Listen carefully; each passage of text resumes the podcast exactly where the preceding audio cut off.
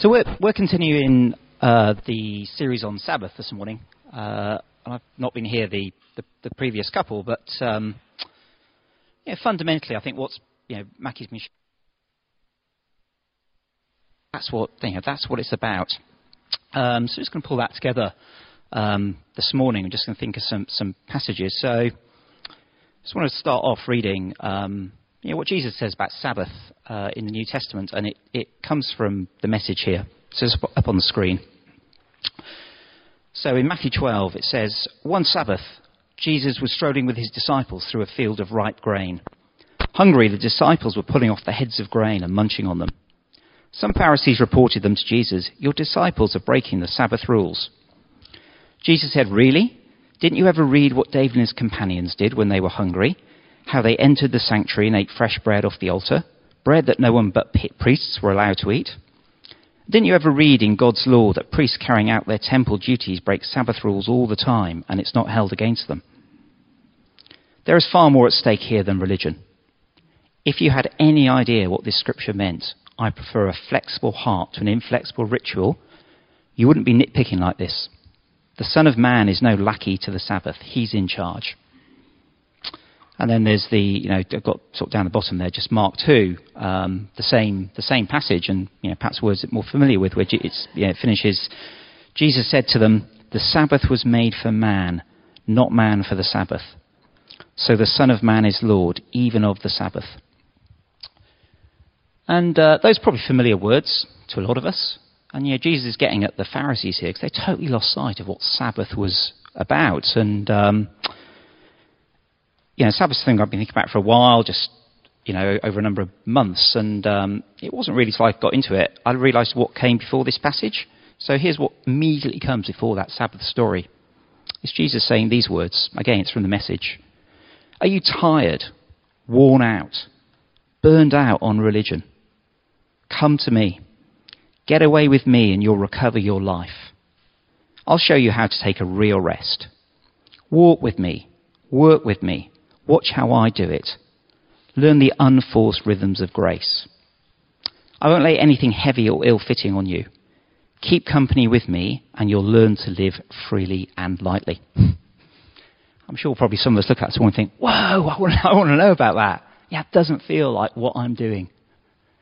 And I think it's significant that you look at that section of the Bible, Matthew 11 and Matthew 12, and Jesus is angry with the Pharisees at the end of Matthew 11, where he's in a couple of cities called Chorazin and Bethsaida and Capernaum, and he's doing all these miracles, and they can't see God at work. And he's angry with them, it says, leading the people astray. And then he looks at the ordinary people and has tenderness on them. He said his heart is moved. Then he goes into these words here about, "You tired, you worn out, you burned out on religion." And then it moves straight into Sabbath and his interpretation of Sabbath. So here's the context, what we're talking about. This came from somebody that I was in San Francisco a couple of weeks ago, and a speaker I've heard lots, and podcasts.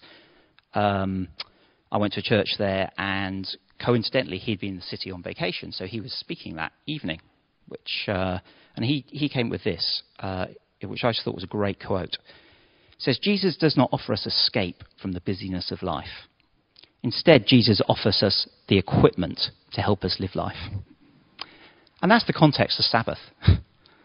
So what we're going to think about this morning is, what did Jesus mean by Sabbath? But fundamentally, it's about this. It's about equipment that God gives us to help us navigate the busyness of life. We all live in the 21st century. Life is busy. It is what it is. We'll come to this later. Maybe things that we need to strip out of our life to slow down a bit. But fundamentally, the whole thing about Sabbath is about equipment to help us navigate the busyness of life. A speed bump in the road, essentially. So here's what we're going to do this morning. We're going to take a quick look at Sabbath in the Old Testament. That is going to be a whirlwind tour. We started with Sabbath in the New Testament, but we're just going to quickly backtrack and look at 4 principles of Sabbath in the Old Testament. Then we're going to think about what does that mean for us, and then we're going to think about how can we put that into practice. So the first principle of Sabbath in the Old Testament is this. It's that God practiced Sabbath. And that starts out in Genesis chapter 2, verses 2 to 3. So it says there, by the seventh day, God had finished the work he'd been doing. So on the seventh day, he rested from all his work. Then God blessed the seventh day and made it holy, because on it he rested from all the work of creating that he had done. So the point of this is that Sabbath has got two things that come out of it here. You know, the first is that it's about rest, okay? And that's both physical rest and spiritual rest and, you know, in today's society, mental rest as well. But it's not just about rest. It's also about celebrating. So, you know, it says, you know, God consciously, purposefully enjoyed what he did. He looked back and celebrated. So the first principle that we, you know, if we're going to get to later on, what does Sabbath mean for us? It's got to involve rest, and it's got to involve celebrating what God has done, purposefully celebrating, consciously enjoying God and what he's done for us. So here's the second principle of Sabbath in the Old Testament. It's that God instructs the Israelites to practice Sabbath. Okay, so this comes out of Deuteronomy 5, and I'll read it out to you here, verses 12 to 15. It says, so it's God talking to the Israelites, "Observe the Sabbath day by keeping it holy, as the Lord your God has commanded you. 6 days you shall labor and do all your work, but the seventh day is a Sabbath to the Lord your God. On it you shall not do any work, neither you, nor your son or daughter, nor your male or female servant, nor your ox, donkey, any of your animals, nor any foreigner residing in your towns, so that your male and female servants may rest as you do. Remember that you were slaves in Egypt, and that the Lord your God brought you out of there with a mighty hand and an outstretched arm. Therefore, the Lord your God has commanded you to observe the Sabbath day." So Sabbath is still about rest. It's still about celebrating what God has done. But it's also now a reminder of their identity. So it's saying, look, you're no longer slaves. And, you know, sometimes I look at the Old Testament and I think, actually in, you know, 5,000 years, man hasn't really moved on that much. The issues they're facing at the time, you know, workaholism, and you know the desire to, you're measured by your output, which is fundamentally what slavery is about. That was there then 5,000 years ago, and actually the principles of that, they may look different, but the principles are still the same today. So you know, God's saying to the Israelites about Sabbath, look, it's about rest, it's about celebrating, consciously enjoying who I am. It's about a reminder of your identity. You are not slaves. You are not measured by your productivity. You are not measured by your output. And by the way, all the people working for you as well, guys, you're to treat them in that same way. Sabbath is to be a benefit for them as well. So, the third principle of Sabbath in the Old Testament is this. It's that Sabbath teaches us dependence on God and that God will provide. So again, just read a few verses from Exodus. This is about manna. So Moses said to them, "It is the bread," this is manna, "the Lord has given you to eat. This is what the Lord has commanded. Everyone is to gather as much as they need. Take an omer for each person you have in your tent." The Israelites did as they were told. Some gathered much, some little. And when they measured it by the omer, the one who gathered much did not have too much, and the one who gathered little did not have too little. Everyone had gathered as much as they needed. Then Moses said to them, "No one is to keep any of it till morning." However, some of them paid no attention to Moses. They kept part of it until morning, but it was full of maggots and began to smell. So Moses was angry with them. Each morning everyone gathered as much as they needed, and when the sun grew hot, it melted away. On the sixth day they gathered twice as much, 2 omers for each person. And the leaders of the community came and reported this to Moses. He said to them, "This is what the Lord commanded. Tomorrow is to be a day of Sabbath rest, a holy Sabbath to the Lord. So bake what you want and boil what you want. Save what is left and keep it until morning." So they saved it until morning, as Moses commanded, and it did not stink or get maggots in it. "Eat it today," Moses said, "because today is a Sabbath to the Lord. You will not find any of it on the ground today. 6 days you are to gather, but on the seventh day, the Sabbath, there will not be any." Nevertheless, some of the people went out on the seventh day to gather it, but they found none. Then the Lord said to Moses, "How long will you refuse to keep my commands and my instructions? Bear in mind that the Lord has given you the Sabbath. That is why on the sixth day he gives you bread for 2 days. Everyone is to stay where they are on the seventh day. No one is to go out." So the people rested on the seventh day.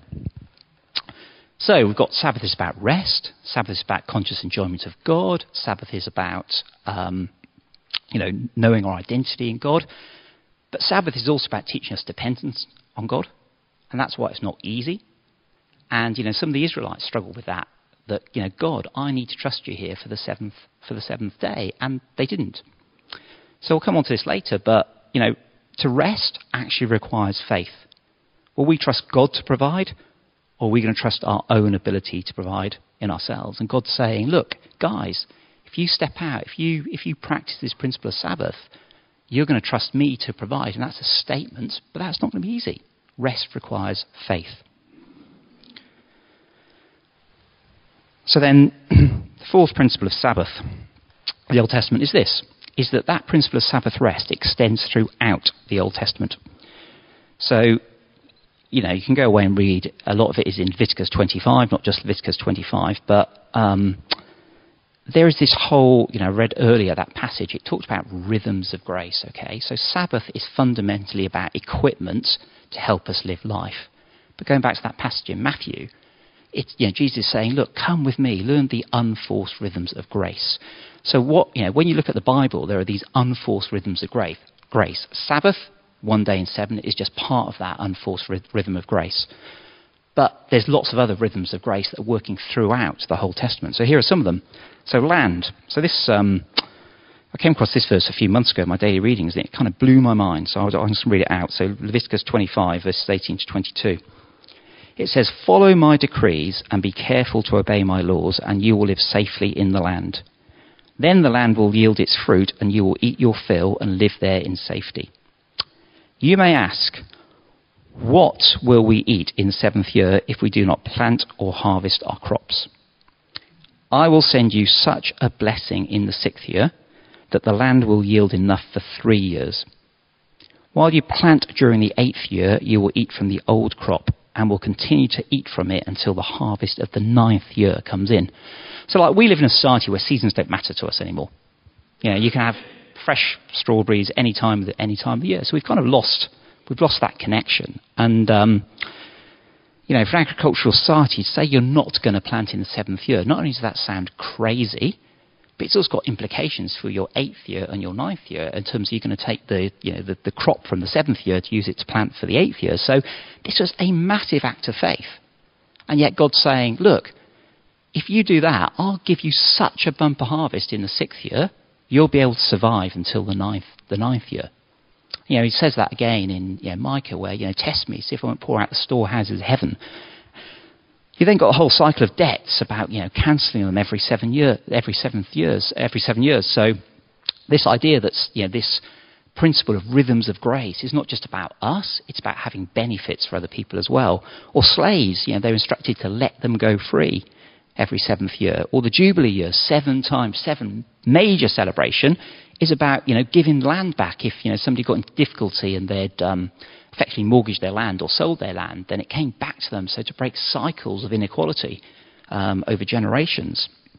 Or, you know, harvests in Leviticus 19, basically, you know, don't glean to the edges of your field. Don't be so desperate to make money for yourselves, to survive yourselves, that you neglect the poor. Leave it there.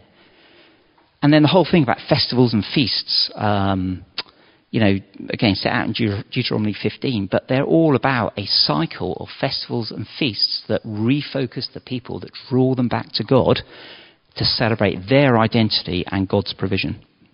So we're specifically thinking about Sabbath being one day in seven.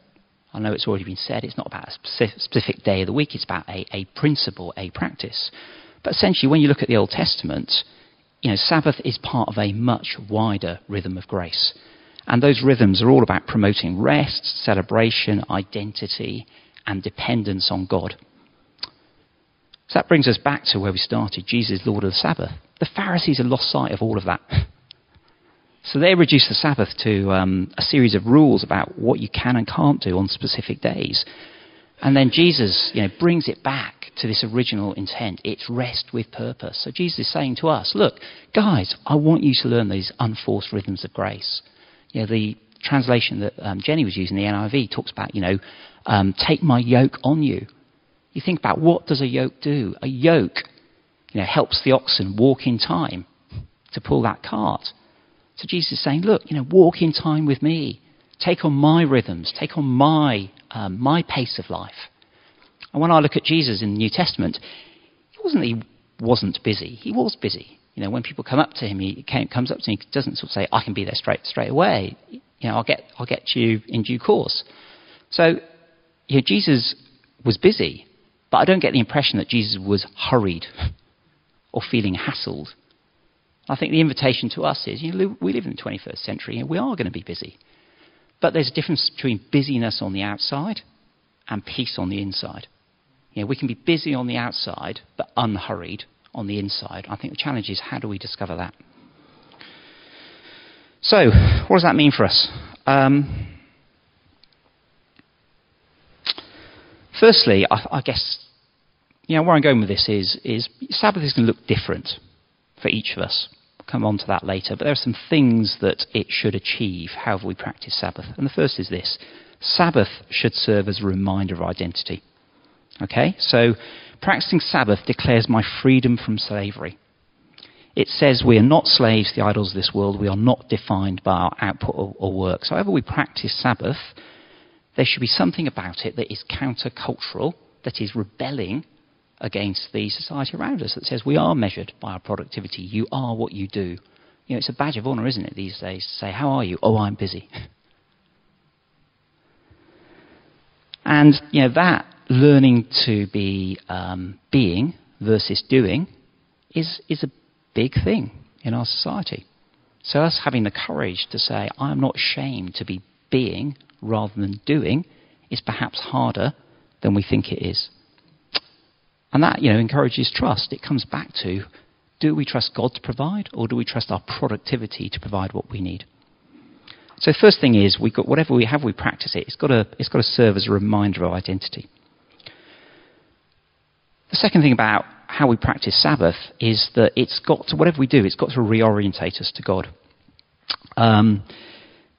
You know, it's got to include that conscious, purposeful, "I am going to enjoy you, God."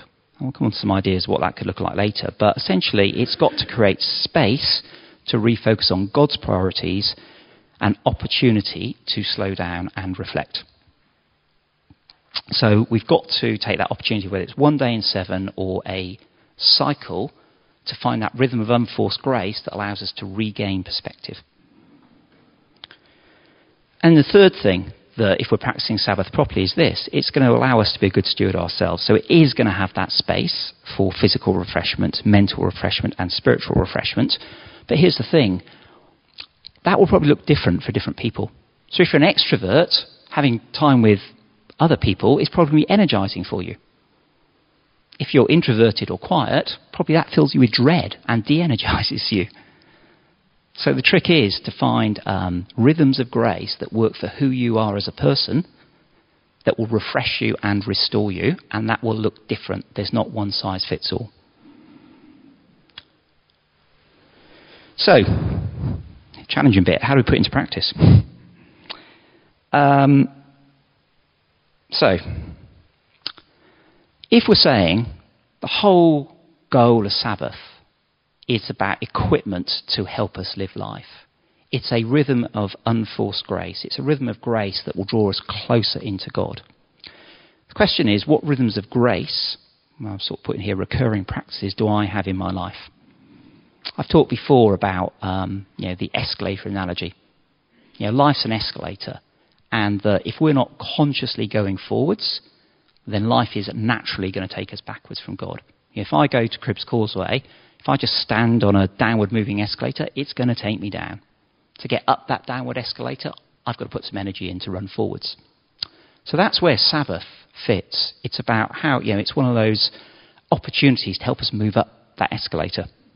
So, you know, what practices do we have that might be on a weekly basis, a monthly basis, or an annual basis that will help us move forward on that escalator?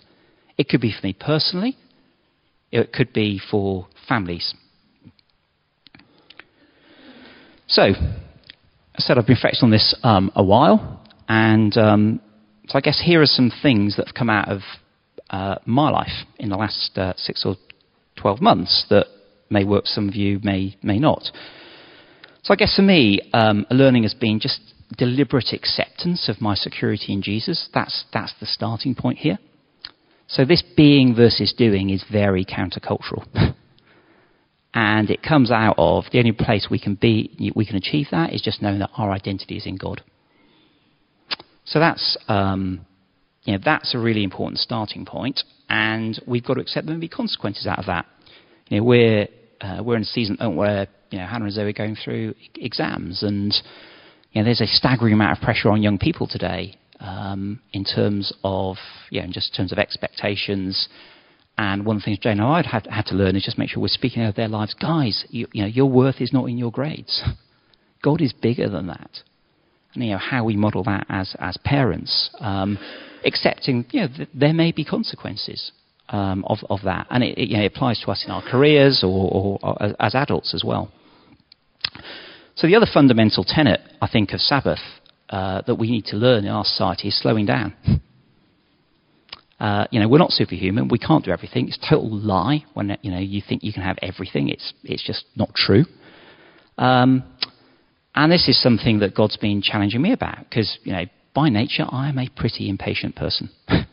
I am that person who, I will not pull over at a motorway service station because the cars might get ahead of us, and if we have to, I'm going to take the number plate so I can get ahead of them. We always have a joke when we go over the Seven Bridges as a family, because the family always laugh at me because I try to pick the shortest lane and then get frustrated when I get it wrong, so I tick all those boxes, okay? So, but I know that the faster I try and go, the less likely I am to hear God in my life.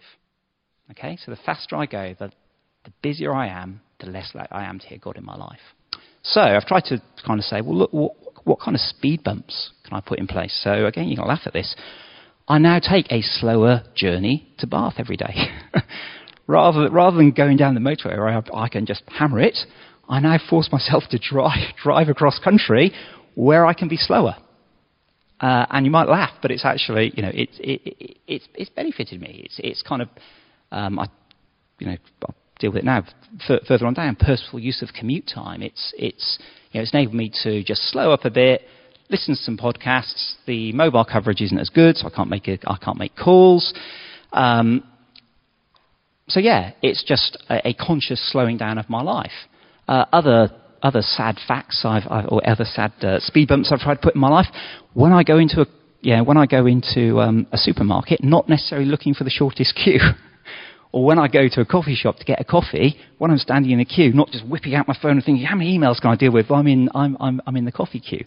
So just things that I can do to try and slow down the pace of my life, which are tiny things, but actually just trying to, when I'm standing in that coffee queue, rather than doing emails, praying, God, who's around me? Is there a conversation that you want me to initiate? I know lots of us keep journals, but this, for me, and I do as well. Not every day, but things I think God is saying to me. But trying to build into my life, right? Every 3 months, I'm going to create some space where I look at what I've written down over the last few months and say, has it moved on? What have I done about it? Extended time with God. So for me, Sabbath is often about it is Sunday's works. So how do I make sure on Sunday, I've got my weekly routine of the week where I have time with God, but how do I extend that on a Sunday when there's less routine to get out the door or to, do whatever needs to be done? So how do I use that? I've talked about purposeful use of commute time, podcasts and just thinking time, not just listening to the radio. This is not something I've done, but I know friends who've done it. They use their Sabbath to have a screen time ban or a time out from social media, because it's very easy to fritter time away on social media or screens. Conscious time out from working. So I guess the business and I work in tends to be quite 24/7, and so actually saying, I'm not working on the Sabbath, whether that's when people email me and expect a response, I'm not going to give it. And training them that I'm not going to give it and potentially telling them why I'm not going to give it. Or equally, people working for me, not emailing them. And because, if they get an email from the boss, they expect, oh, no, he's going to judge me adversely if I don't answer. So, that's so stuff emails I might otherwise have sent over the weekend, I will now store them in my drafts and kind of send them out on a Sunday night or a Monday morning. And purposeful use of holidays. And what I mean by that is, lots of us are coming up to probably holiday season. And, going away on holiday with, look, this isn't just about resting and relaxation. Sure, that's part of it. But actually, God, there's something I want to do with you this holiday, a book I want to study, a theme I want to explore. So just using our time wisely. I think for those of us in families, particularly, parents with young children, I think, it's a really good challenge to think about what rhythms of grace can we put in place that will re-energize us as families. So some ideas, around, perhaps, weekly Sabbath practices, whether that's, some time praying together at the, Sunday evening, or a regular sit down around a meal table. On a Sunday, just opportunity to talk. Annual opportunities. What I mean by that is, certainly for us as a family, kind of, for the last 10 years, we've kind of consciously prioritised new wine as a foundation for us as family. We've pretty much arranged our entire summers, the last 10 years, around being there, because it's blessed Jane and I, and it's blessed the children. And, whether it's your child is going on camps, whether it's something else, identifying that regular cycle that you can put in place as a family and feeding it, prioritising it, because you recognise the opportunities. Holiday moments. So again, some of the practices we've done over the years is, when we're on holiday as a family, perhaps chosen a book of the Bible that we're going to work through. So, we can all remember in our family, the holiday we have in Italy, where we ended up in, we're finishing off in Rome. So we looked at Acts. As a family, because Acts ends up in Rome. But, how do you use, annual family holidays where we may be away for a couple of weeks to perhaps change our routines as families and just lay some foundations? And I guess there's a watch out here that, family time is not necessarily the same as Sabbath time. Sabbath time is about, rest, enjoyment of God, and going deeper with God and resetting perspective with God. In some ways, a lot of that is contrary to time with small children in particular, or families. So, I'm not saying it's not the same, but I guess watch out, they're not substitutes. Time with God is different to time with family. So we're going to have a response in a moment, opportunity to respond. But essentially, the invitation is this: it's, where are the rhythms of grace in our life? Jesus is saying, walk with me, learn those unforced rhythms of grace. Match your pace to my pace. And that's difficult. We probably all feel like where he started out. Are you worried? Are you burned out? And Jesus is saying, guys, look, you need to learn to do Sabbath. You need to learn to find those rhythms of grace, whether it's, weekly, monthly, annually, in your life, so you can match your pace to mine. Sabbath is part of that equipment to help us navigate life. And that's why it's there. So we've just got a few minutes now.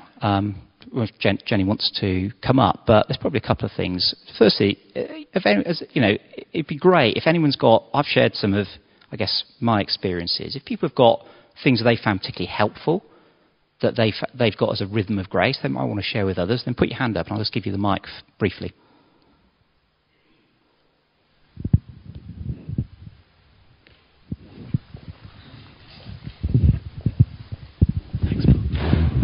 This is more a marriage time rhythm of grace, actually, that for the past few months since we did the marriage course, probably once every 6 weeks I've been able to take a flexi day on a Friday, and we just tried to spend some time together, just Heather and I, going out for lunch or whatever, which has been really good and quite refreshing. So that was part of the suggestion, one of the sessions that came out of the marriage course, and one of the things that spoke to us.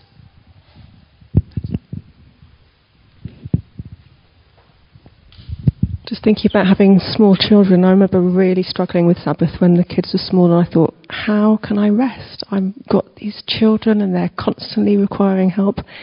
And the only thing I could think of was not to do the laundry.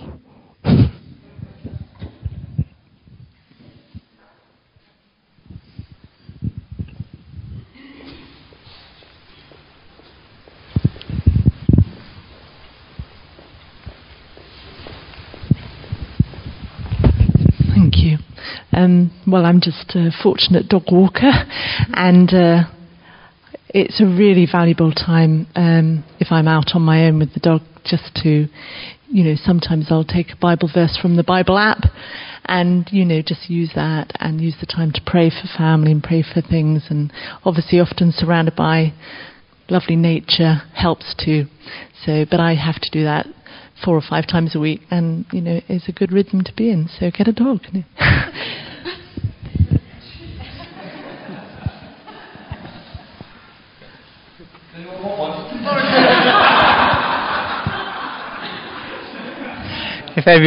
If you know Millie Caldwell, you kind of wouldn't think Millie Caldwell is like grey, a peaceful dog.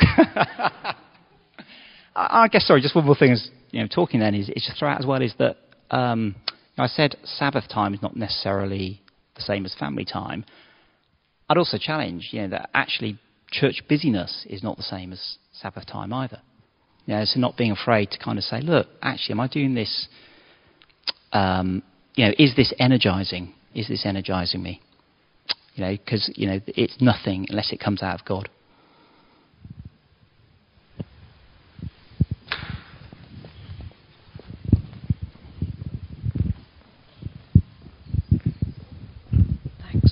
I'd just like to say that I find the doing the journaling quite helpful, actually. So I thought it was good that you put that up there, because it's quite good to... Sometimes I find I struggle when I pray and I'm talking to God, and then, or maybe if I shut my eyes and I'm praying in my head to God, I sometimes find that my thoughts go off and I end up thinking about things that I shouldn't be thinking about, or I don't keep focused on what I'm meant to be praying about. So I find writing it down in the journal, not every day because I don't have time, but once a week sitting down and just writing to my Heavenly Father about what's on my heart and what's burdening me, and I know that He listens, I know that He understands, and so I find it very helpful. Yeah, thank you. I just wanted to say, Paul, that I'm so glad that you mentioned sort of family time, and then sort of put the flip side of the coin in terms of family time, because a profound thing that's happened in my life is marrying a Christian woman, you know, and Lois is amazing. And I do think that in terms of Sabbath and church, something dawned in my mind once, that actually God's idea of church started in the Garden of Eden, and you know, that's that circle of relationship, you know. So thanks so much. Okay, so I think we're good to just have a couple of minutes just being quiet. And I just really challenge you to kind of just be quiet for a moment now and think, okay, God, where are those rhythms of grace in my life? We've got summer coming up. That's an opportunity to change routines. You know, lots of people, you know, think academic years. September's a new academic year. So how am I going to use this summer? What rhythms of grace am I going to consciously try and put into my life or our family lives over the summer? What am I going to do differently?